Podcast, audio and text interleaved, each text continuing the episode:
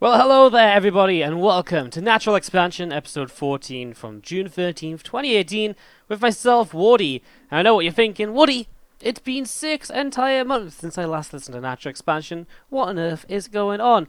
Well, guys, in true Natural Expansion spirit, what I decided was we just had to go and change the format again. Because, you know, if we didn't do that and go on hiatus once every few weeks, what podcast really are we? Um, I've picked up a new kind of format for the podcast. I don't know how well it's going to work. It's another thing. I don't know. I just want to. I just want to do the podcast more again. So I'm really excited to be able to maybe give this a try. And this is actually going to be a bit of a different take on things, where I'm just going to use the podcast to sort of talk about things. And now and then we might have some guests on, but in general, it's just going to be me discussing some thoughts, some pieces of news, and just in general what's going on in StarCraft 2. You know, sometimes we'll have some interviews and some other bits and pieces. So going to be an exciting episode for us to kind of have our return here in episode 14. As today we're going to be talking about the MMA and MC documentary, as well as featuring an interview with MMA and MC when I got a chance to catch up with them over at WCS Austin just about a week ago right now. So it's going to be a pretty uh, interesting little thing. This documentary is something we're going to be talking about, and uh, we're also going to talk quickly about WCS Austin results, the Challenger event, which is currently ongoing as well as today's episode. So we're going to be diving on in towards that MC and MMA interview in just a few moments' time, but I do want to talk a little bit about the documentary that actually arose to kind of bring this opportunity for MC and MMA to travel to Austin and to, you know, be interviewed by me because that's basically the second reason they came. You know, there was a documentary; they had to get interviewed by me. You know, they they had a busy schedule. Um, but yeah, the documentary Game Changers: Dreams of BlizzCon. I actually got to see this as a bit of a pre-screen as it also world premiered at WCS Austin, which is why MC and MMA were there. It's actually a really interesting documentary, and it was filmed in 2014 as MC and MMA competed in the WCS Europe uh, competi- competitions, and they followed them throughout the year as they advanced all the way through to BlizzCon. Now, if you didn't watch back then, this might be a bit of a spoiler, but that was the BlizzCon MMA, went all the way through and got, second place in. So it's a really awesome documentary of following the ups and downs of these players, following them as they move to Germany to practice, to compete, and just completely change their lives, chasing their goal to become a player at BlizzCon in 2014. It's really interesting because I think, as someone who's been watching StarCraft all this time, it's it kind of feels like it's very late for it to come back. But I think a lot of what is shown in the documentary is still very relevant. Um, and I think it's almost kind of cool that it was filmed in 2014 because I'm looking back, I'm like, wow, what a cool reminder of all of these different players, of what this all meant to them. And, you know, I think the idea of hard work and dedication and, you know, all the other messages that are really shown in this documentary really do kind of shine through. And they're still very true to today. So it's a pretty interesting watch. It's about an hour and a half long, and it's available now. It came out just yesterday, June 12th. It's available uh, for purchase on iTunes, Amazon, and pretty much everywhere else. It's uh, pretty easy to find. If you want to find it, I think go on our StarCraft and just type in Game Changers documentary on the search bar. You'll come up with a, a link and it'll have some information there. It's pretty easy to find, anyways. And again, it's available in pretty much all the popular uh, places where you can buy and download videos and stuff like that. So it is pretty cool. Now, it, again, really cool interview, and of course, back then, I think one of the biggest things though is that the scene was so different to what it is now. And back then, you know, we had WCS EU, we had WCS Korea. There was a lot more healthy kind of level of competition, I would say. There was a lot more offline events because even while there wasn't, you know, while there was only three seasons of WCS, what we would kind of now call circuit, there were so many other offline events, you know, like IEM Toronto was something that happened that year, and all of these other offline events that a lot of different players could play in. So when I got the chance to talk to MC and MMA, I, uh, you know, I really tried to dive in and ask a little bit about, you know, what they thought about, you know, the the way the game has changed and the way the scene has changed, and the fact that there is less competition now, does that make it more difficult and all those sort of things. So enjoy the interview, guys. This was uh, recorded at WCS Austin. I'm not gonna lie, the audio is a little bit funky because I didn't really have a proper setup to interview multiple people at the same time. So it's quite literally just my recorder on a desk. So there's a little bit of background noise, etc. Hopefully, it's not too distracting.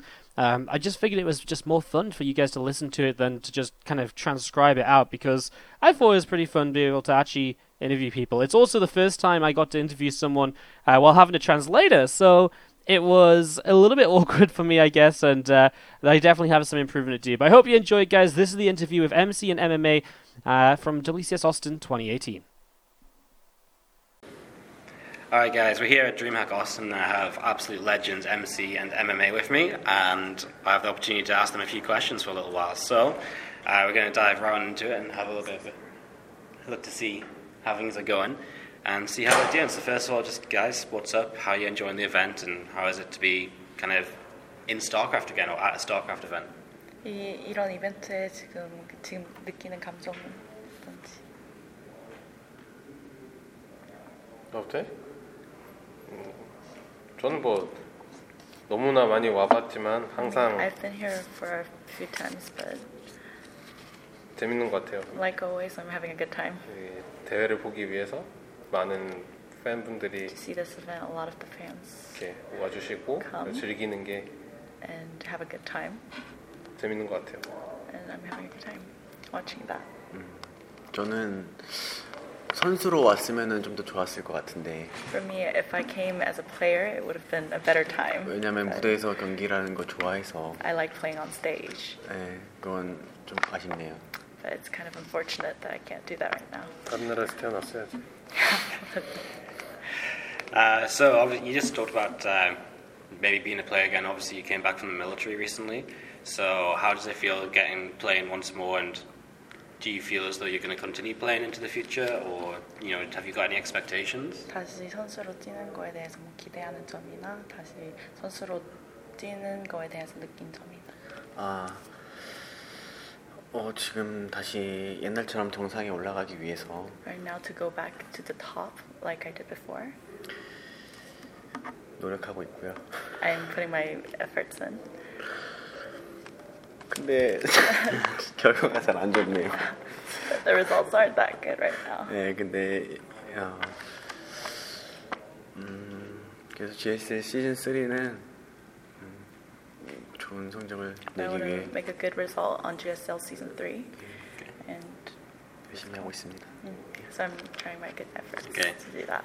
At MC, you just uh, came from coaching League of Legends. Do you have any interest in getting back to playing StarCraft or anything along those lines? 코칭에는 다시 돌아갈 마음은 있으신지, 다시 게이머로 돌아갈 마음은 있으신지. 음, 생각은 하고 있는데 I have thought about it. 그거 얘기해. 너 복귀하면 it. 다 때려잡을 수 있어. 그렇게 얘기하려고 했어요. 사실 지금이 아니더라도 언제든 If not 복귀하면 다 이길 수 있다는 생각이 있기 때문에 뭐 지금 플레이어들한테 좋은 거겠죠. 제가 복귀 안 하면. If not now, um, if I come back to, from retirement, I'm pretty sure that I can beat everyone. So it's a good thing that players now aren't playing. Ah, I'm okay. playing with me. No, normal boss toss as I Never change. um, so, uh, coming back to StarCraft now, uh, obviously the scene I think is very different in a lot of ways. So, first of all, the WCS system is very different. Do you guys have any thoughts on how WCS currently is and how it's split? You know, how Korean players can't play easily in the WCS circuit abroad. WCS 뭐죠? 이게 대회예요. 대회. 아, WCS 호스트. WCS 대회. What was the? What, can you repeat the question? So, uh, how do you feel about like the difference in WCS nowadays as to when he before he went to the military? 아, 지금 제대했을 때랑 그 전이랑 WCS가 달라진 점. 오, 일단 한국인이 참가할 수가 없어요. So Koreans can't compete in it right now, 어, 그리고 외국 선수들이 옛날에 비해 더 and 잘해졌어요. a lot of the international players are much better than they were before. 예, 그리고 형도 못해졌어요. 제가 더 못해졌어요. And I'm bad than I was before. 야, 이거 너무 개그로 가는데? 예, 뭐, 예, 그리고 Okay. Um, Any specifics from? just uh, would you would you like kind of prefer? I mean, I guess it's a stupid question, but do you think there's enough? I guess enough competition in Korea because you can't compete in the majority of events, or do you think because GSL is the way it is now, it's kind of okay? GS3 지금 이런 상태여서 괜찮은지 아니면 국내에서도 그런 어, 이벤트가 많아서 괜찮은지 대회가 많아서. 대회가 많아서 괜찮아요. 음. 오, 대회 저 없는데 저거요. In Korea, there's not a lot of competitions, 대회 저희 GSL밖에 없어요. so there's only GSL for them. 1년에 세 번. 1년에 세 번. So th- three times a year. 오늘 쓰리 타임. So 노 it's- 토너먼트. Yeah. In Korea. So it's difficult. 어. Yeah, you need more. 야. 아. 넌 아이 대회가 많아야 되는데 Yeah, we need more um, competitions in Korea too. And do you think that has a negative effect because obviously as he's just come back as a player, is it disheartening to only have so few opportunities to compete?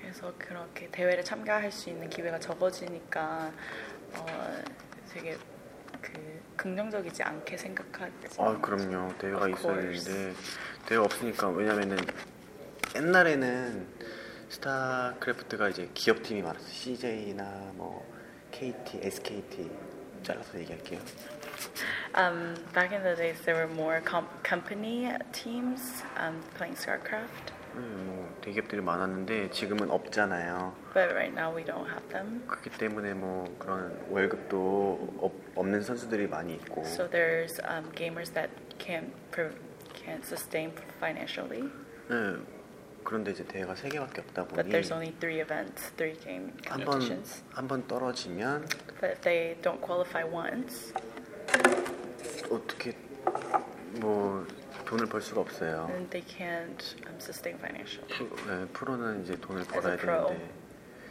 그럴 수가 없으니 뭐 They can't earn 긍정적으로 livings 생각할 before 수가 that. 없죠. So it's very, you know, they own, they can't think positively. Yeah. Um, does uh, for MC does he follow the StarCraft scene as much now, and what does he think about the game in general and how it's developed since he was playing? 지금 스타크래프트에 대해서 생각하는 점과 예전에랑 지금 달라진 점에 대해서 생각하는 거지. 음, 별로 달라진 거 없다고 생각해요. There's not 그냥 a thing that changed. 잘하는 놈들 계속 잘하고 Good ones play good. 못하는 애들 계속 못하고 Bad ones are still bad. 그래서 제가 다시 하면 전 잘할 것 같아요. 잘했었으니까. If I come back, I think I'll do a good job. Yeah. Yeah. Okay. Um, in terms of actual gameplay, uh, do they feel as though the game has developed in a good way since they were playing professionally last time, or do they think it's worse than it was before? Like, do they think the new units are good? Because we're in a completely different expansion now to then. 아, 그러니까 예전에 게이머로서 하, 했던 때와 지금의 시스템이 되게 바뀌었잖아요. 스타크래프트가 그래서 유닛이 바뀐 거랑 그런 거에 대해서 더 좋게 생각하는지 아니면 안 좋게 생각하는지. 음, 저는 프로토스니까 프로토스한테는 좋다고 생각해요. For Protoss, it's good. 그리고 사실 그런 거 바뀐 But in 거는 reality, um, those kind of little changes. 하루만 게임하면 다 알기 때문에 If you play the game once, then you for a day, then you kind of know how it's working. 별로 크게 문제는 안 되는 것 같아요. So it doesn't really affect me or affect people. Uh, uh, on that, uh, saying he doesn't, uh, you know, saying if you play the day, game for the day, it doesn't really, uh, you know, it doesn't affect him, or he knows how to play still. Does he have any comments on yesterday's games where they played on the ladder and they were coaching each other? They'll. 아 어제 그 코칭 서로 코칭을 했었다는 그거에 그거에 대해서 뭐 아까 전에 뭐 하루만 하면 그거에 대해서 유닛에 대해서 다 알 수 있는데 어제 게임에 그게 영향이 있었는지. 아니요. 시리어스를 한 게 아니라서 그냥 It 재밌게 wasn't a 한 serious 거라서 game yesterday, Yeah. so Yeah. they played. Does he blame MMA's coaching? 아 No, No. he's scared. He's scared. he's scared. Okay, okay. Um, in terms of that, lots of people enjoyed watching them have fun on stream yesterday and take things a little bit less seriously. Is that something that they think is maybe important in terms of continuing to grow StarCraft nowadays? And is it something which is maybe, you know, they may be open to if they were continuing in StarCraft? Is that something they'd be open to providing as like entertainment? Because it is difficult to make life strictly as a pro player now. Um, so is the more entertaining side maybe like prosperous for them, uh, or like something they could look towards? 스트리밍 어제처럼 스트리밍 하는 것 자체가 스타크래프트의 중요성이라든지 아니면 프로플레이어가 끝나고 난 다음에 스트리밍으로 더욱 할 수 있는 생각이 있는지 그리고 그게 어, 스타크래프트의 영향 같은 거 같은 걸 많이 물어봤어. 음, 사실 저는 조금 생각을 하고 있어요. 스트리밍에 For 대해서. I'm thinking about streaming. 그래서 어떻게 하면 팬들이 좋아하고 So I'm thinking about what kind of stuff I need to do to make the fans like. 그게 지금 플레이어들과 팬들이 모두 만족할 수 있을 스트리밍을 할 수 있을까? Will it be streaming that will satisfy both the players and the fans? 근데 어느 정도 좋은 아이디어가 있어서 But I have a good idea about it. 지금 이제 캐스팅 스트리밍을 하고 있는 뭐 베이스 트레이드나 뭐 크랭크나 뭐 지금 와디나 뭐 그런 사람들과 같이 해보고 싶은 생각도 있어. 요 I want to, you know, do streaming with, um, you know, the casting, the commentators like Wardy or. Cra- 베이스 트레이드 Yeah, 크랭크. Yes, right, crank. Yeah. Um, awesome. I think it's just really great that you guys are out here, and for the documentary as well. Uh, when you guys got asked to do the documentary, was there any, you know, why did you guys agree to do it? I suppose. 처음에 영화 찍을 때 왜 찍겠다고 했는지. 저는 아까도 말했듯이 뭐 민철이랑 그 티에로가 찍고 있는데 너무 부러워 보였어요. 그래서 부러웠는데 잭이랑 준이 찍자고 해서 For me, I was really envious because MC was first casted um, to film the film, and I was really envious that he was filming the film. And whenever John and Zach um, asked me to film the film, I was overjoyed and I was excited to be on the team. 저는 뭐 스타니까 그냥 찍고 싶다니까 찍으라고 했죠. For me, I was a celebrity and a star then, so if they wanted to, I could. Yeah, I mean, we all we all know that. Um, yeah, I think that's uh, pretty much uh, all I have to say. If they have anything else just to say to like their fans or anyone that's supporting them right now or would like to see them in the future, then if they have any words. 뭐 팬이나 더, 대- 더 얘기하고 싶은 거 있으면 지금 얘기해 주면 돼. 사실 스타크래프트 이제 대회가 생기게 된 이유는 많은 사람들이 좋아해주고 어, 기뻐해줬기 때문이라고 생각해요. StarCraft 2's competitions were made because a lot of fans liked the game. 그리고 저는 그거를 이제 잘 한다는 이유만으로 많은 돈을 벌었고 And because I was good at it, I made a lot of money out of it 생활이 많이 좋아졌어요. and um, could support my daily life. 어, 항상 감사하게 생각하고 I'm really thankful about that, 어, 스타트가 계속 잘 됐으면 좋겠어요. and I hope that StarCraft still um, elongates its career, its life.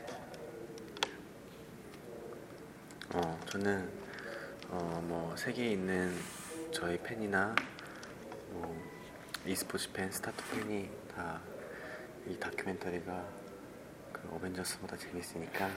I hope that all the esports fan and international fans come and watch this movie because it's better than Avengers. Great answer. Uh, thank you very much for MC and MMA for their time. And this was Wardy TV at DreamHack Austin. It was super awesome to be able to talk to MC and MMA.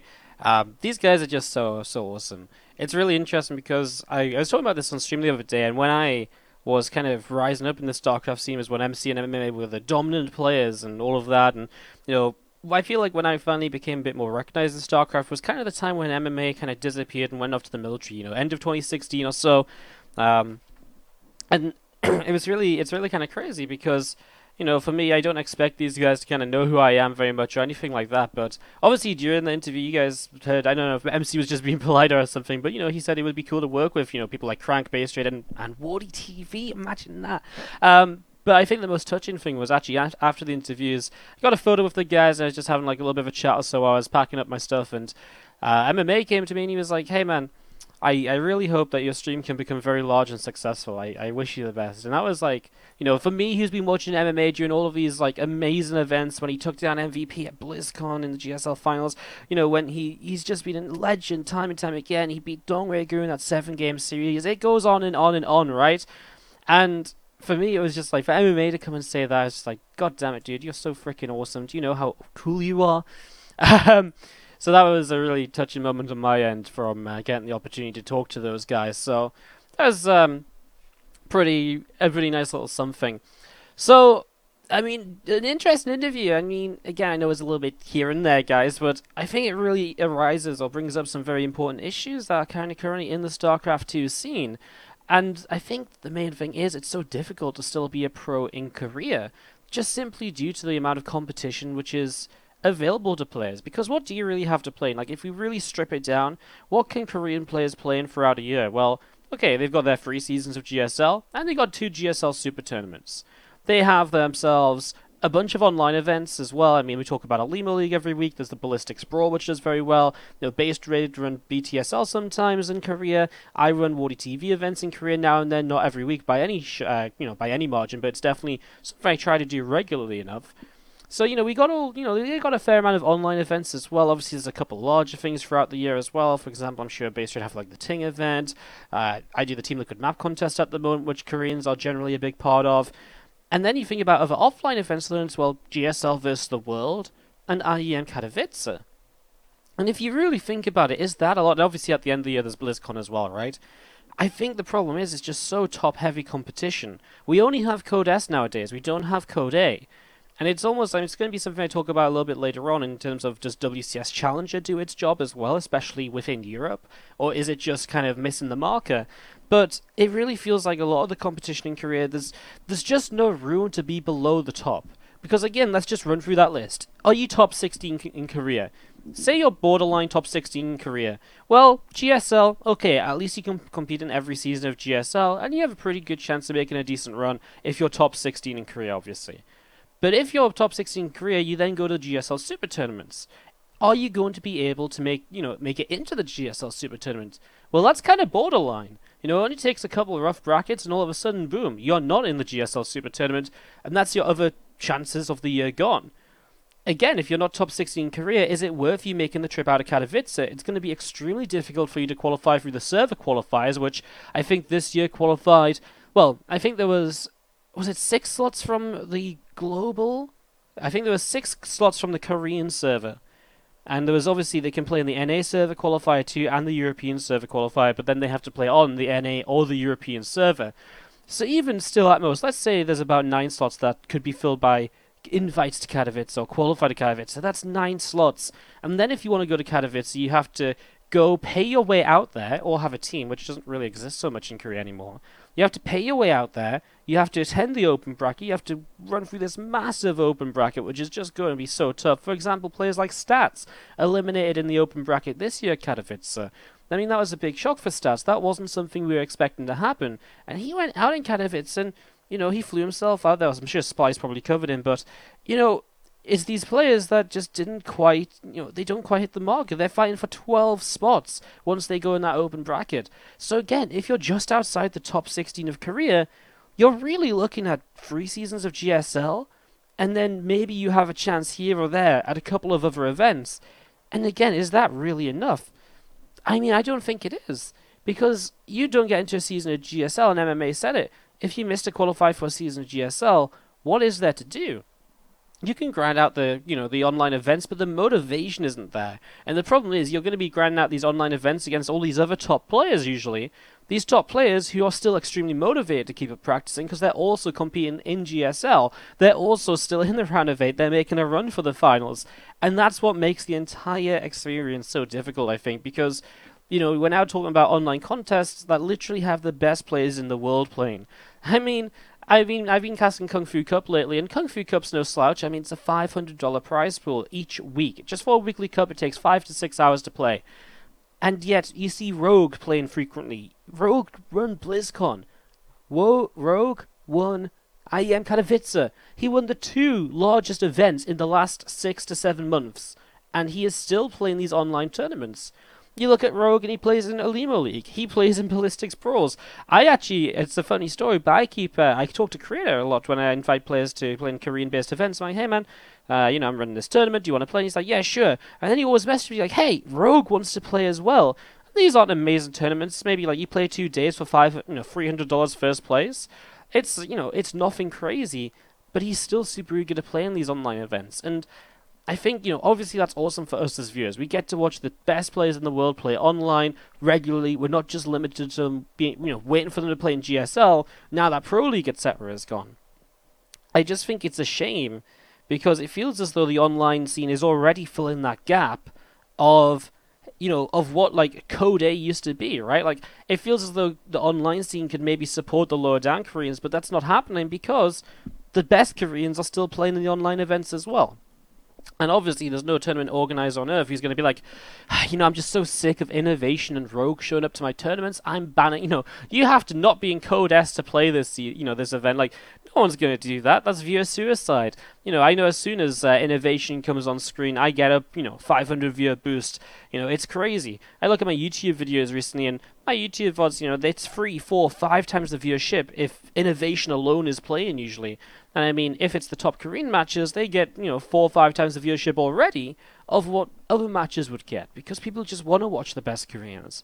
So while it's great for us as spectators, I think it's, you know, we're shooting ourselves in the foot because eventually it's going to get to this point where we already see it in Korea, I think, where there's a lack of up and coming talent. And as players decide to move away from the game, they have to do military service, etc.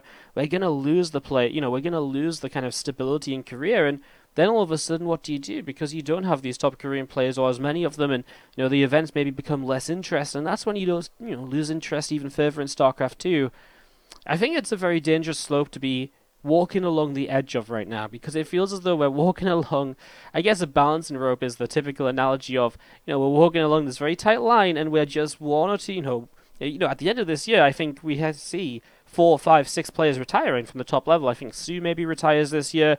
Who knows who else will? I think soO's the big one who's definitely been talking about retiring for a while. And I think this year could be soO's last year. And, you know, you look at him and if he goes and say another three or four players go at soO's level, suddenly GSL becomes again that just a little bit less interesting. And it, it, it's it's tough because then does the StarCraft scene survive that year or so where players drop out and no one new is really there to fill the gaps? Because I think eventually you will get new players. As long as the support stays there and there's money to be made new players will show up and they will start to fill the gaps right? But how can you you know do we survive until then? Do we still have that level of support once those top players have disappeared to the military and all the rest of it it's a very it's a very kind of concerning view on things, I suppose. And it is something that's worth keeping in mind. And again, it's an interesting question because, yeah, the online scene I think does very good in backing up the Korean scene right now. I think it's a really good something that can help out. But again, it's still dominated by these top level Koreans who are still making at least decent money in these offline events as well, anyways. So where is the Code A? Where is the WCS Korea Challenger? And I know right now the reason there isn't there is because there isn't enough players. But is that just because there isn't the you know if that was there, does it bring more players in? Would it be an issue? You know, I don't think it would be bad to give a few hundred dollars to some of the players that don't make it to Code S and to encourage more players to then keep on trying to qualify for Code S to get far to try and make it in there. You know? It's uh it's it's it's a really tough balancing act to try and get it right and sometimes you feel as though maybe it needs that extra investment to keep going. It's a very negative way to look at things as well. I mean, it might just be everything turns out fine and everything keeps working, but I think the lack of up, you know, new talent coming in is a concern. On the plus side, older players are coming back. Really exciting to see MC talking about the idea that you know he's thought about coming back into StarCraft 2 again. He's thought about playing once more. That's really exciting. That's something which gets me as a fan like, oh my god, MC's coming back. That'd be really awesome to see. Uh, just recently, just this week, Fantasy has announced he's coming back to StarCraft 2. He's not going back to playing Brood War, which I think is a big shock, a big kind of something which everyone's like, whoa, really? So Fantasy coming back to compete in StarCraft 2. I mean, I'm super excited. I met Fantasy at a Gfinity event, and it was absolutely awesome. It was so much fun to see Fantasy at that event. He was a really cool guy. I really loved him. I remember talking to him online back then uh, when I was running the team league that he played in he was always very uh, nice again. He was like, "Hey man, really cool to see you online. You know, how you doing?" So I'm really glad Fantasy is coming back, and that you know raises the question: Are we kind of looking towards the older players to keep the legacy of StarCraft 2, you know, running? Are the older players actually going to come back from military and fill in a couple of slots here and there? Um, I was just casting an event today on a player called Spear. Not sure if you guys remember this guy, but he's a Terran player, and he used to play way back when, and Spear used to be pretty good. I can't remember if Spear actually ever won anything in particular. I feel like he had a really good run in one event at one time. Ah, is that just a lie? He's a name that I, I really uh, familiarize myself with. He played in 2012 in Code A. That's actually all he has on record. And it's so interesting because I really thought he did something a little bit further. Hmm. Well, I, I mean, take that away, but Spear's someone that I haven't really seen for a while, and he's suddenly starting to show up in a couple of online events again, so that's kind of interesting. I do wonder, maybe we're looking towards the older players to come back and to fill those gaps. more so the newer players rising up. And is that the right way to look at things and to expect things to go? Maybe not, but at least some players are coming back and filling those gaps, because otherwise we really would be in a little spot of bother. But yeah, MMA obviously saying there's not enough events in Korea, and I think that was the most interesting thing we got out of the interview. I mean, I felt it was very interesting as well that MC M- MC was like, well, you know, I feel like if I play for a day or two, I just sort of learn the meta. I know what's going on, and you know, I'm back on track. And uh, yeah, those guys obviously uh, very uh, positive. And uh, if you guys didn't see the Base Trade TV stream of day one of DreamHack, of WCS, you have to go and watch the MC and MMA games. They were playing on ladder in the downtime, and MC was coaching MMA, then MMA was coaching MC. It was so funny. These guys were just yelling at each other like, "You suck! You're only 4K MMR," and they're losing to like diamond players on an A because they're just trolling around as their off race. But it was so much fun to watch. If you guys didn't watch that, 100%. If you have to watch anything this week, I would advise going to watch that just for some comic relief and just to enjoy the kind of the pure the pure enjoyment that can come from playing StarCraft and just kind of having a laugh around older names and so on. Really good stuff. Alright, so that kind of wraps up my, my talk about MC and MMA, the interview we had there, and uh, all of that good stuff. Uh, coming up next, we're going to talk a little bit about WCS Austin. I mean, was there much to talk about WCS Austin? Perhaps the tournament of massive upsets, I suppose, in a way, with the one constant being Serral. Serral really did just come into this event. He was like, ah, you guys are, you know, I see you guys are, uh, you know, all having some trouble. Everyone's losing where they shouldn't be. It's okay. I'll just win the tournament anyways.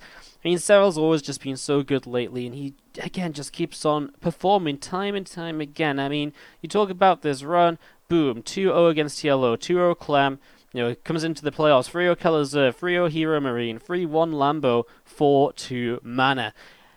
Now, the one thing I did find about WCS Austin this year was it was a very refreshing bracket. I mean, we look at this and, you know, Lambo top four, nice, another play in the round of four that we didn't see last year. Mana in the grand finals, what a run that was, and we'll come back to that in a moment or two. Hero Marine makes top eight as well, and the rest of the top eight filled out by Special, who made round of four, Elazer, Snute, and Nerchio. For me, it was just really refreshing to see a different set of players making it to the round of eight, because one of the big things I thought about WCS Austin, uh, not WCS Austin, but WCS Circuit circuit in 2017. I think we did the math on this at one point. We talked about on a previous natural expansion way back when, but there was something like 24, 25 of the potential round of uh, round of eight slots throughout the year. So over four events, there's 32 slots in round of eight, right? 25 of those slots were taken up by the same eight players, and those were the eight players that went to BlizzCon. And for me, that just made it very stale because it meant throughout the year there was only seven times a non, you know, one of those guys, you know, someone else made it into the round of eight and that just for me again it just made the tournaments very stale and you know I really like this event because even though Serral won there was much more story to the event. You know, True goes out in the round of 16. Who expected that? Neeb out in the round of 16. What? Mana goes on this absolute killer run, taking down Snute, taking down Special. And for the first time in a long time, I really felt excited watching WCS Circuit because I didn't know what was going to happen next. I didn't know what to expect. These names were different. We're not just seeing Snute hitting, you know, hitting his stride and taking down players as expected. We're not just seeing Neeb, you know, roll over whoever's in his way. But you know, even if he has a close series boom, he monsters out in the end. It was different. It was a different way for things to go, and I really loved that. And I really hope that continues into Valencia, which is obviously coming up just next month now because I really think it can just do wonders for being able to follow the scene. And I think it's, you know, I again, I think it's great that we have, for example, someone who can be the very best, who can be so consistent in Serral. But if I look back at the Leipzig results, I mean, again, we talk about the top eight of Leipzig: Elazer, Neeb, Showtime, True, Serral, Nerchio, Special, and Snute. You know what that is, those eight players? Those are the eight players that made the BlizzCon in 2017, apart from Showtime was there, rather than Kelazhur, who was at BlizzCon. Isn't that just crazy? Isn't that just absolutely insane? That at Leipzig, again, the same seven, eight players are still dominant. And again, for me, when I watched Leipzig, I was casting Leipzig, and it was really awesome for me to cast Leipzig, and I had a lot of fun. But I really feel if I was just a viewer there, I would look at Leipzig and be like, it's the same old story. You know, I'm seeing the same players again, and that does start to, you know, question. But seeing again at this event, Lambo, Hero Marine, you know, Mana doing well, it really creates that kind of sense of wow, anything can happen, and who knows what's going to happen in Valencia, even if Serral wins. who knows what's going to happen on the way to Serral winning? And I think that's what last year missed. It's fine if Neeb wins three of the four events. That's cool. It creates a story. It creates dominance. But if it's the same eight players who are still in the round of eight, where's the difference until then? And again, that's where that's where my interest started to fade off. So I was really excited about WCS Austin and its results. Again, man, a great performance coming with some of his own styles. Really made the finals a competition against Serral as well, which I thought was really awesome to see. I mean, honestly, the games that he lost were, you know, you can just see how Serral's so good, right? Because as soon as Mana makes one mistake, boom, Serral has his way into the victory. It's absolutely crazy. Absolutely crazy. Serral just so, so good right now. And there's nothing wrong with that but it is nice to see the other guys doing well. So that's my recap of WCS Austin. There was a couple of cool articles went up. I think the Team Liquid one is the best one I read, which was on. Uh, it's actually still on the top of StarCraft 2 General on TeamLiquid.net. Excuse me, I've got a bit of a runny nose apparently. Beautiful, I know. Uh, but this was by Mizenhauer, was the one of the main TL writers, and he wrote a really awesome story about uh, Mana and uh, giving him, you know, his weekend off for believing a really, really good article. If you didn't read that yet, definitely check that out. It's one of my uh, advices in terms of content you should read up on if you want to follow StarCraft 2 and all the rest that's going on in our scene. So, uh, finally, one final thing, well, something for me uh, to wrap up today is uh, we're going to talk a little bit here about our um, WCS Challenger, which is currently ongoing. It's actually playing as I speak. Recording this just after EU Challenger and just before NA Challenger is getting started, or NA Challenger has started, I'm not going to lie. Um, but yeah, WCS Challenger. I actually wanted to go on a little bit of a rant and a bit of a rave about, well, you know, does WCS Challenger do its job? And, you know, does it allow for European players to, you know, because I think uh, one of the big things to look at here in uh, in European challenges, the players that didn't make it into challenger this season, Elazer, DNS, Harstem. You know, I look through the list as well. I see some other names like Hellraise was in challenger last season. Um, Art, the up and comer Hell, you know, it there's there's players Denver for example too. There's players I just feel as though there's players in the US Zanza didn't make it a challenger either. He just dropped out so early in the bracket. Guru too. I just feel like WCS EU challenger doesn't quite do the job that NA Challenger does. It feels like EU Challenger is so hard to break into because you've got these pros that can't even make it in. W- where's your hope as an up and comer? Because if Challenger is meant to be that stepping stone into, you know, Premier or the circuit events, you know, if it's the step, it just isn't the stepping stone it's meant to be. It isn't, you know, it it it is just the missing stage again. And we talked a bit about that career. I wanted to rant about that, but I might save it again for another time because I know I've been droning on just a little bit right now. So to wrap things up for today, we're just going to talk a little bit about the Challenger uh, groups and maybe a couple predictions and so on. So the first European group has already played. Spoiler alert coming up if you have not watched it.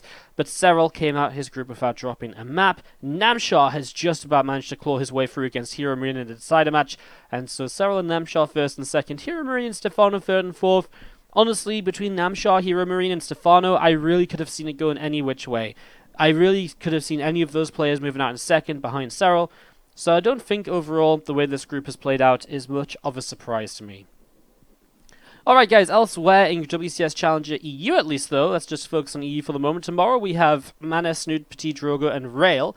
It's definitely going to be an interest. One Mana obviously coming in hot off of his WCS Austin performance. Can he keep this up in this challenger group? That'll be very intriguing. Snute and Drogo obviously big contenders as well. And Rail definitely the underdog, but with a lot of PvP potentially, I can see Rail causing a couple of upsets. So looking forward to seeing how that turns out. I personally see Snute and Drogo making it through. I'd love to see Mana continue his run from WCS Austin, but honestly, I think Snute's going to get back on track. I think Drogo is playing playing very well lately, even if he's not quite shown in events. Although Drogo is in Korea, and that is something to keep in mind. So I think you know, Drogo in Korea maybe is more like a Snute Mana sort of advancing out of this group. We'll see that tomorrow uh, live on the twitch.tv slash StarCraft, of course, starts 4 p.m. CEST. Um, that's for June 14th, just in case for some reason this doesn't release tonight and it releases tomorrow, which is June 14th. Um, Group C Showtime, Lambo, Bly, and Soul. And again, I think Showtime's got to be one of the favourites in there, even if he hasn't performed lately.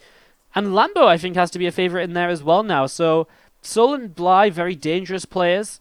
But with gruesome performances, kind of for Lambo and you know just kind of legacy for Showtime, I still have to say Showtime and Lambo to make it out personally. Group D looks so similar to the one of the groups that played out in last season's challenger. Nerchio, uThermal, Clemens, Sortof. I mean, I think uThermal and Nerchio have to be safe picks. They're definitely seeming to be a level above other players on the ladder in terms of results. Clem did very well at WCS Austin, Group Stage 3, very barely not making it through to Group State uh, to the pl- playoffs. Clem is the wild card, right? I think uThermal moves on through without too much issue. He plays Sortof first. I think if he can beat out Sortof, then I think uThermal's got a good chance. I think Nerchio Clem could be interesting, though. That's the first matchup on Group D. That happens June 17th, and the playoffs for WCS Challenger are June 23rd. Remember, the top four players get themselves a seed into Group Stage 3 at WCS Valencia, as well as paid trips, which is not so important for EU because it isn't as expensive to get there, but it's going to be very important for the American Challenger players which of course has been uh, heating up as well. So American Challengers just starting is going on as I speak. Cool to see Kane, old dog, back at it. He's uh, actually taken down no regrets, so he's already in the winners match of his Group A. And that really is one group. I mean, Masa definitely the favourite there. But, I mean, Kane, no regret, and Zeal, that's one heck of a fight to see who gets out in second place. Group B is True, Puck, Cicada, and Future. I think True and Puck have to be heavy favourites there, while Group C, Scarlett, Semper, Silky, and Vindicta. I think Silky, a massive underdog in that group. He played very well at uh, Austin, and honestly, coming off of a good performance in BTSL Canada, WCS Austin, I think Silky has to look at this group and be like, hey, you know, I think I can take on Semper. I think I can make something happen here. So, we'll see what happens there. Silky, my big underdog for Group C. That's going to be my prediction for some maybe the biggest upset of the entire set of groups is Group D. Neeb, Jon Snow, MCanning, and Epic. Honestly, Epic played so well at Austin. He took a map off Stephano. He got a bit screwed over in his group because Stephano replaced a no-show in his group at the last minute. So Epic, I, I, think Epic is maybe you know if Epic gets to play against Jon Snow to decide a match, I could see at Jon Snow maybe getting knocked out early. But Epic would really have to play as best as he can because obviously that's a tough group. Neeb definitely the favorite going in. Groups uh, playoffs for groups uh, for WCS Challenger North America start June 24th, so the day after WCS EU, and uh, yeah. So that is uh, our groups for WCS NA and EU Challenger. Those happen this week. Obviously, uh, next week's podcast. Next week's podcast. You gonna do this two weeks in a row, Wardy? Yes, I think so. Obviously, uh, next week's podcast we'll talk a bit more about the results from the groups and see if there's any upsets there, as well as the other interesting and exciting news. Obviously, I think the biggest news this week, uh, just to tail off from WCS, is of course, you know, surprising, shocking, amazing news that Avilo did not make it into WCS Challenger again. Somehow, once more, he did not make the cut. And in other similarly shocking news, someone else on our StarCraft has also once again hit GM and broken down in tears at doing so. Absolute craziness in the world of StarCraft. But that is about it for me here on Natural Expansion episode 14. Again, if you got any feedback for the podcast, we'd love to hear it if you listen on SoundCloud, iTunes, or wherever, YouTube, wherever, literally wherever, because there's so many places you can listen. Leave us a thumbs up, a like, whatever you do on the site you're listening on. It all does help. Spread the word, let your friends know if you enjoyed the show, if you enjoyed the podcast, where you can listen. And again, the plan is to try and do this weekly, mostly just me, maybe get a couple interviews here, in and there, and try and mix things up a little bit. We'll have a play. I've got some cool ideas as well for some kind of, you know, like weekly trivia stuff and some fun stuff like that. So looking forward to all of that and trying to develop this over the coming weeks. So guys, thank you so much for listening. This was Natural Expansion of myself, Wardy. Have a great rest of your day, and I'll see you guys next time.